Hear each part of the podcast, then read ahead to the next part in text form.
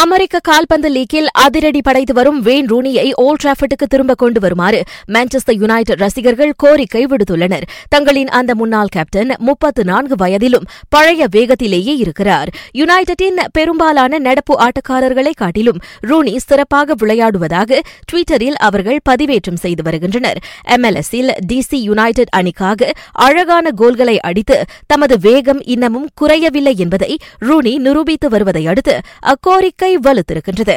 ஆக கடைசியாக Orlando city அணிக்கு எதிரான ஆட்டத்தில் திடலின் மைய பகுதியில் அதாவது அறுபத்தைந்து மீட்டர் தொலையில் இருந்து அவர் அடித்த பந்து வலைக்குள் புகுந்து கோலானது.